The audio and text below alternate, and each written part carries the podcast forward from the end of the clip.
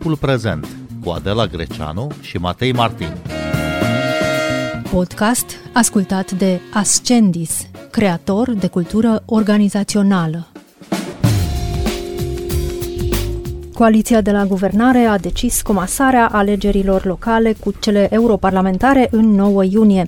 Dar ce consecințe tehnice are această decizie? Ce modificări uh, trebuie făcute și pot fi făcute în plan legislativ într-un timp foarte scurt? Care sunt consecințele comasării pentru alegători și pentru campaniile electorale? Bine v-am găsit, noi suntem Adela Greceanu și Matei Martin și invitatul nostru este Septimius Pârvu de la Expert Forum. Bună seara, vă mulțumim că ați venit în studioul nostru nostru. Bună seara, mulțumesc de invitație.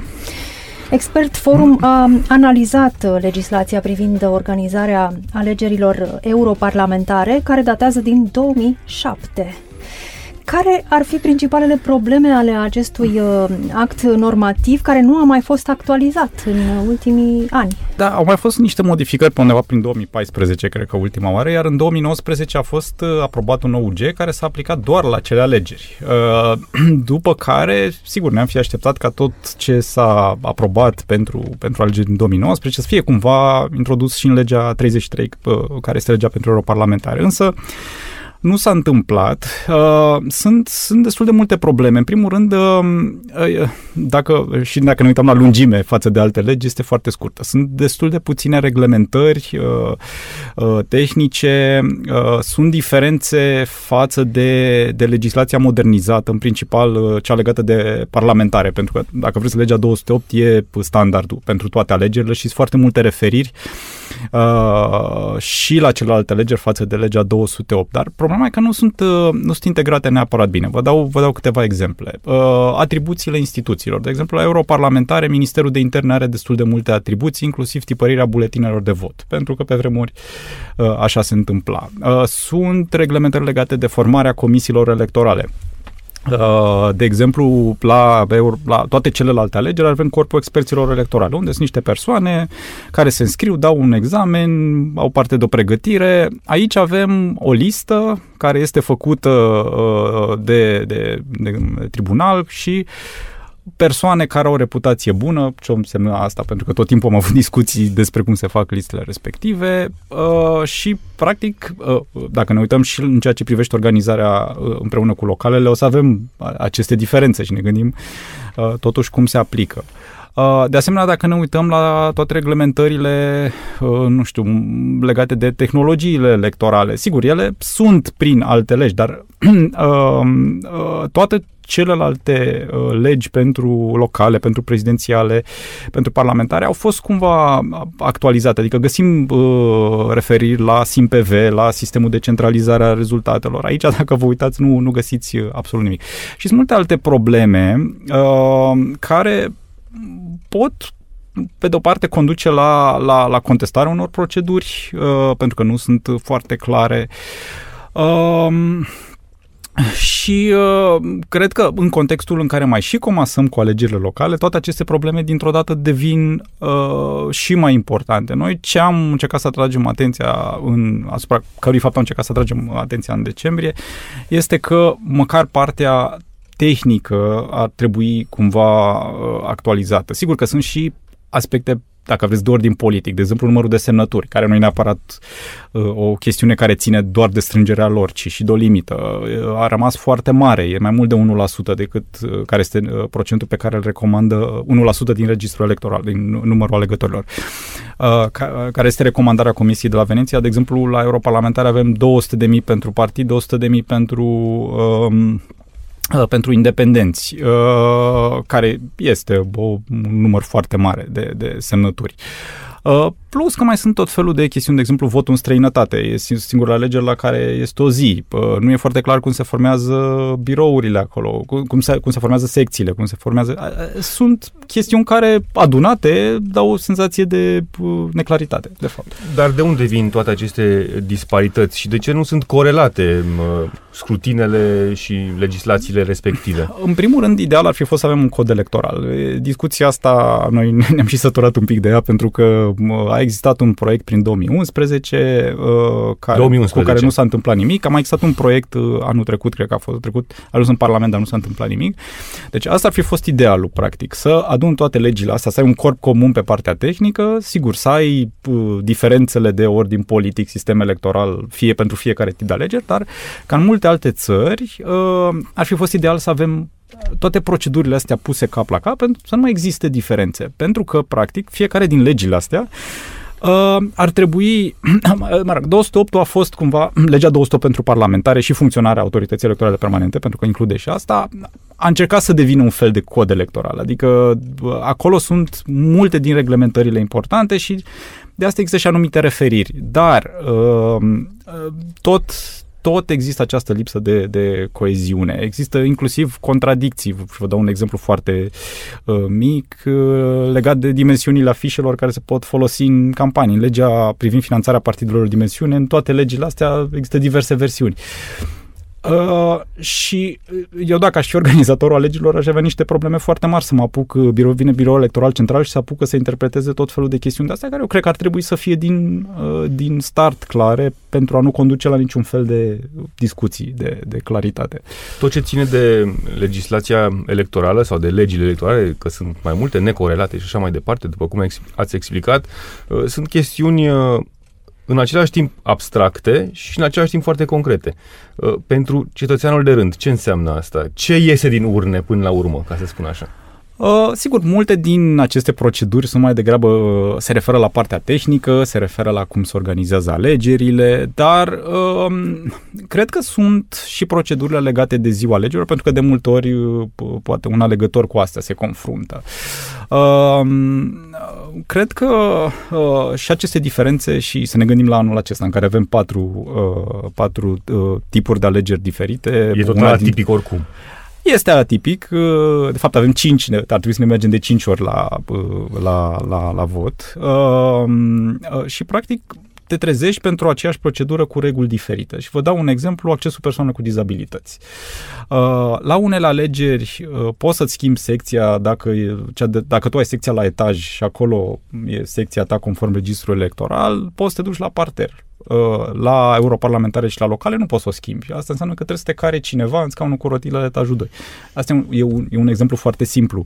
Uh, dar uh, toate diferențele astea... Da, ar e foarte simplu, dar în același timp este, este și foarte grav ce spuneți, este, pentru că asta înseamnă că nu toți cetățenii români au drept egal la vot. Este, cred că sunt niște drepturi fundamentale ale legătorului, la un moment și un drept la demnitate, pentru că vedem de multe ori să ajunge la situația în care pur și simplu trebuie să chem televiziunea că n-ai altcumva cum să votezi, ceea ce este, cred că este foarte rușinos după atâția ani să avem uh, situații de, de acest gen. Pentru că de fiecare dată, de, de obicei după alegeri, dacă mai este și un scandal, pentru că așa s-a îmbunătățit legislația, de obicei s-au, inter, s-au, s-au redus, uh, nu știu, posibilitățile de vot în străinătate, să introduceau tot felul de formulare care creau cozi, uh, au mai ieșit și, au mai ieșit situații violente.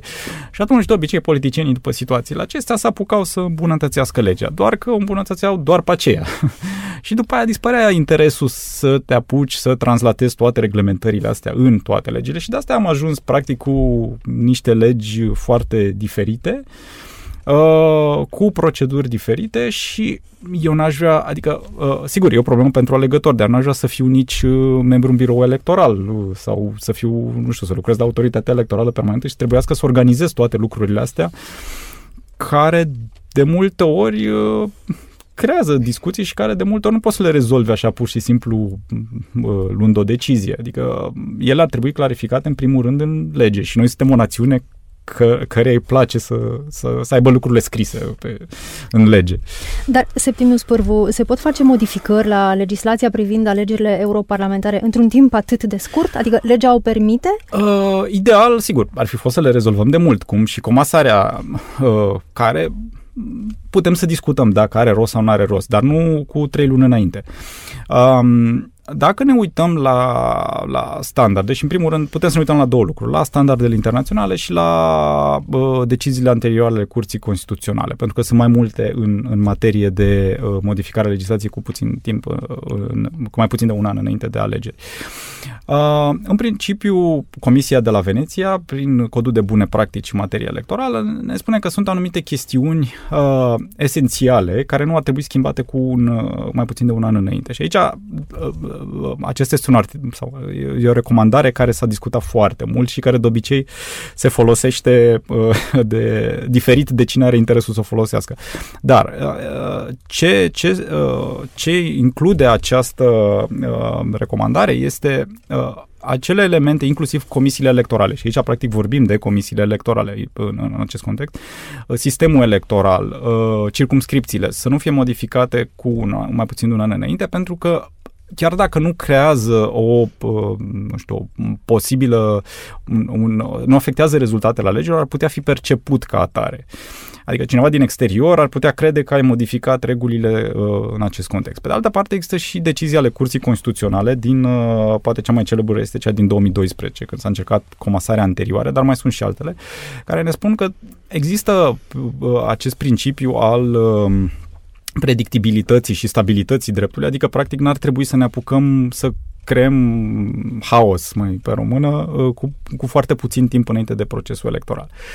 Acum, în modul, în modul uh, realist, uh, în, în situația în care ne aflăm acum, uh, oricum modificări vor trebui făcute, pentru că la cum arată legile, nu prea putem să mergem înainte așa cu ele. Uh, la uh, toate alegerile anterioare s-a ajuns la situația în care de obicei avem un OUG, o, o ordonanță de urgență cu, cu foarte puțin timp înainte, care mai reglează anumite aspecte tehnice. Probabil asta va fi soluția și acum, pentru că în Parlament eu nu văd cum să mai uh, uh, trecem toate chestiile astea. Sigur, e o foarte proastă practică, uh, pentru că OUG-ul e, totuși, elaborarea unei ordonanțe de urgență este o procedură netransparentă care este, a trebuit folosită doar în anumite uh, contexte. Uh, dar în, a, în situația în care ne aflăm acum, cu siguranță vor trebui făcute modificări, uh, nu doar la europarlamentare, dar cumva să vedem cum, uh, cum pot fi uh, cum pot fi cele două reglementările pentru cele două tipuri de alegeri aduse cumva împreună pentru a avea sens. Și care, care ar fi cele mai importante modificări care trebuie neapărat făcute? Păi, uh, în ceea ce privește localele, uh, le avem uh, modificări importante legate de mandate, uh, legate de preluarea mandatelor, legate de pierderea mandatelor, pentru că există condiții pentru care primarii, consilierii locale își pot pierde mandatul dacă schimbă partidul și având în vedere că unii s-ar putea să candideze în iunie la alt partid decât cel în care sunt, uh, va fi o situație interesantă, uh, pentru că, sigur, contextul actual îi leagă un pic de partid, dar probabil uh, nu vreau să dau idee acum, dar probabil va exista o modificare în sensul ăsta. Uh, apoi, preluarea mandatelor trebuie modificată. Nu știu, de exemplu, la Consiliul Local avem 20 de zile. Uh, va trebui cumva modificată astfel încât să, să fie preluate mandatele în, în toamnă. Apoi sunt de exemplu, modificările legate de comisiile electorale. Nu sunt, uh, nu sunt sigur ce, la ce se gândesc politicienii în acest moment, dar avem reguli diferite pentru formarea comisiilor electorale. În momentul ăsta ar trebui să fie două comisii electorale diferite, uh, pentru că ele se formează din reprezentanții partidelor care candidează la alegerile respective și atunci pot fi diferite la locale față de europarlamentare. Uh, uh, o chestiune care uh, ne interesează și pe noi, poate părea minor în, în universul mare al lucrurilor, dar și procedurile de acreditare, de exemplu, al observatorilor. Noi o să avem observatori la alegeri. Sunt complet diferite, adică la europarlamentare te acreditezi la nivel de județ, în cealaltă parte te acreditezi la nivel național. Uh, Astea sunt câteva exemple, dar uh, uh, sunt mult mai multe și senzația mea este că ne vom lovi de ele în momentul în care vom ajunge mai aproape de, de data uh, alegerilor. Una dintre da. problemele pe care pot deja să, să o prevăd ține de dezangajarea cetățenilor. Uh, de faptul că nu mai vor să participe, e și o oboseală electorală, mai ales într-un an electoral atât de lung și cu atât de multe scrutinuri. Ce se întâmplă, de pildă, dacă într-un orășel mic sau într-un sat nu se poate umple, nu se poate forma o comisie electorală, un birou electoral? Uh, da, e o, e o situație foarte posibilă. Uh, au existat probleme și în anii trecuți, când nu aveam neapărat uh, uh, comasare. Sigur, acum nu ne uităm la 2020. Mai trebuie și personal cu... calificat pe deasupra, cât de cât. Uh, da, mai ales că la locale mai avem un rând de comisii electorale față de europarlamentare, pentru că sunt comisiile de nivel de comună, municipiu, oraș, care de obicei sunt persoane din primării.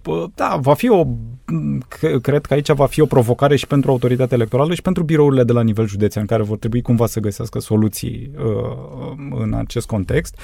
Uh, și să nu uităm că avem și alegerile din toamnă, adică nu m-aș opri doar la luna iunie, adică toate aceste probleme, pentru că la cum a arătat situația de până acum, pare o telenovelă, așa cum se schimbă datele alegerilor, cum se schimbă toate dilurile politice, s-ar putea nici data pentru prezidențiale să nu rămână în septembrie. Adică cine știe, mai, mai vedem după europarlamentare. Uh, deci s-ar putea să apară tot fel de discuții de genul acesta și pentru toamnă, uh, mai ales după ce trecem și de momentul iunie.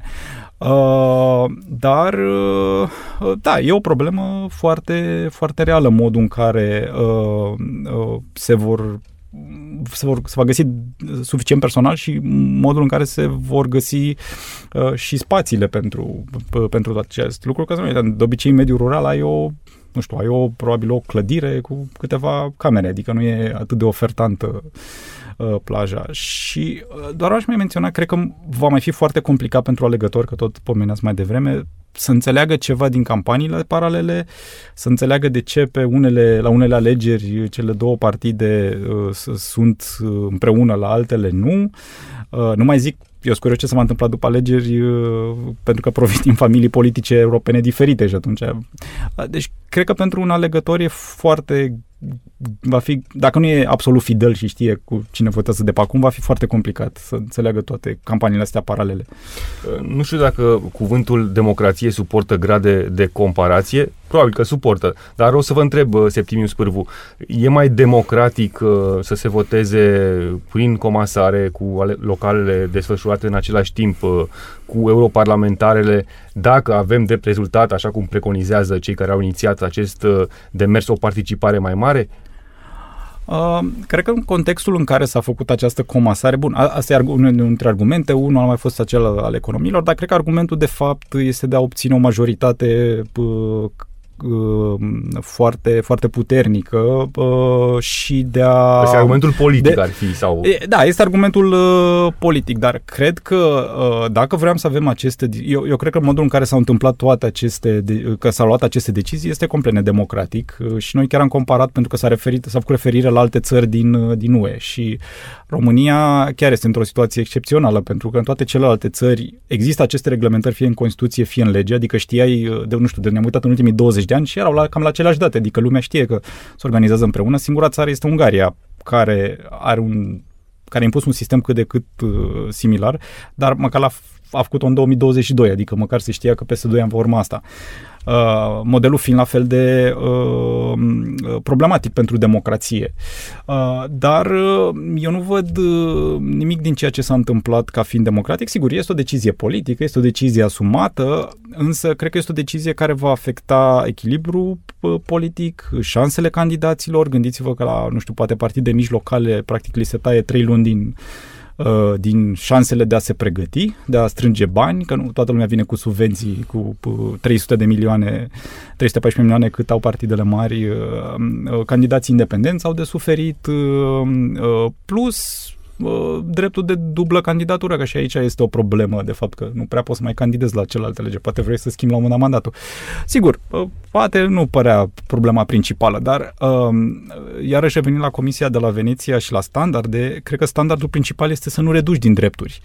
Și practic asta se întâmplă, reducerea drepturilor. Vă mai dau un exemplu care iară probabil va trebui rezolvat cumva. În 2023 s-a modificat legislația privind reședința, stabilirea reședinței. La locale poți să votezi fie unde ai domiciliu, fie dacă îți înregistrezi reședința unde ai reședința. Uh, termenul a fost de șase luni înainte. Asta înseamnă 9 ianuarie. Uh, deci, practic, cine nu și-a înregistrat reședința până atunci, va trebui să ducă la domiciliu, ceea ce este o restrângere a drepturilor electorale. Ar putea fi interesant dacă acest caz va ajunge la Curtea Constituțională, de care va fi decizia în acest sens.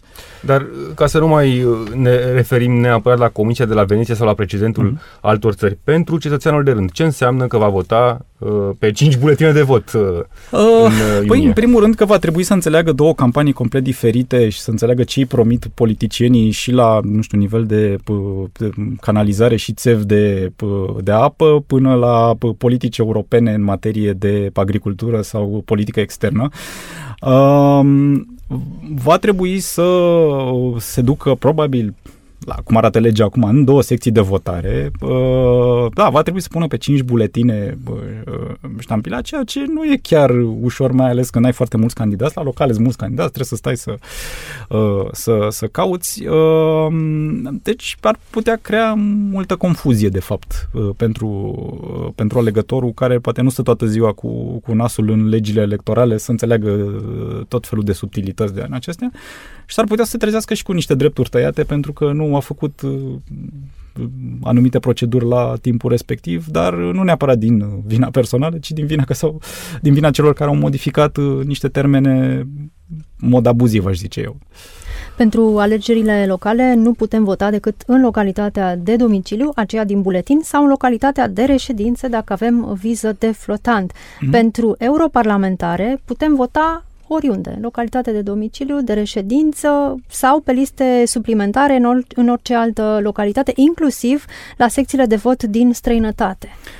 Da. Ce se întâmplă cu românii din diaspora? Și aici va fi o confuzie, probabil, pentru că se așteaptă când se duce alegătorul la... Au trecut patru ani de la ultimele alegeri locale, probabil uh, mulți au uitat că trebuie să voteze la secția unde sunt arondați, dar uh, vor trebui să ducă acasă și se vor trezi probabil la secție că pot vota pentru europarlamentare și nu pot, vor putea vota pentru locale și și în țară, probabil, da, e mult, e mult mai flexibil să votezi la europarlamentare uh, decât la locale unde chiar ești legat de localitatea unde ești uh, înregistrat, uh, dar uh, eu mă aștept la confuzii și cred că aici este și rolul, nu știu, autorității electorale permanente să facă o campanie de informare și rolul partidelor.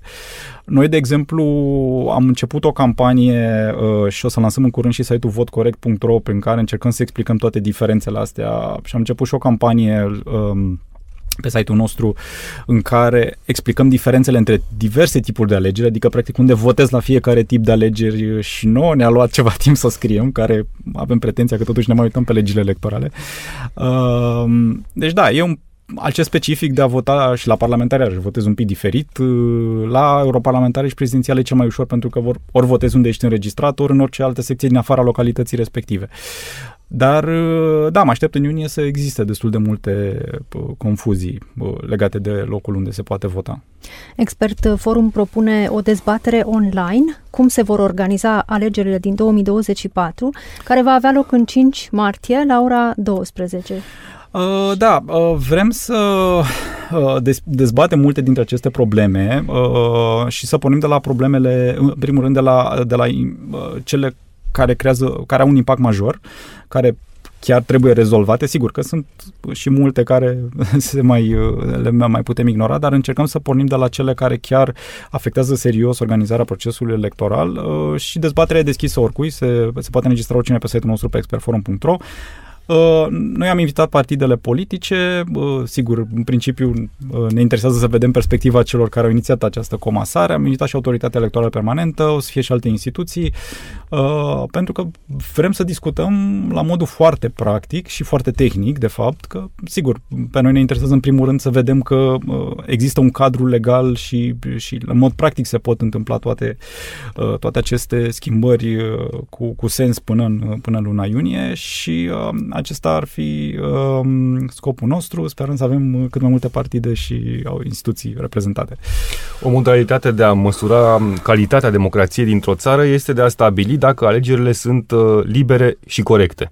La cum se întrevede acum viitorul electoral Cum, ce puteți spune? Uh, noi nu putem uh, să punem o etichetă de pe acum pentru că noi observăm alegerile și atunci noi putem zice doar după ce s-au întâmplat dacă au fost libere și corecte. Ce pot să zic în acest moment este că uh, toată această harababură legislativă și deciziile politice întârziate ar putea avea un efect uh, asupra modului în care sunt organizate alegerile, dar acum nu vrem să ne antepronunțăm pentru că uh, noi o să avem un raport uh, după, după alegeri în care practic analizăm toate aspectele legate de procesul electoral, așa că o să zicem după dacă cum au fost alegerile.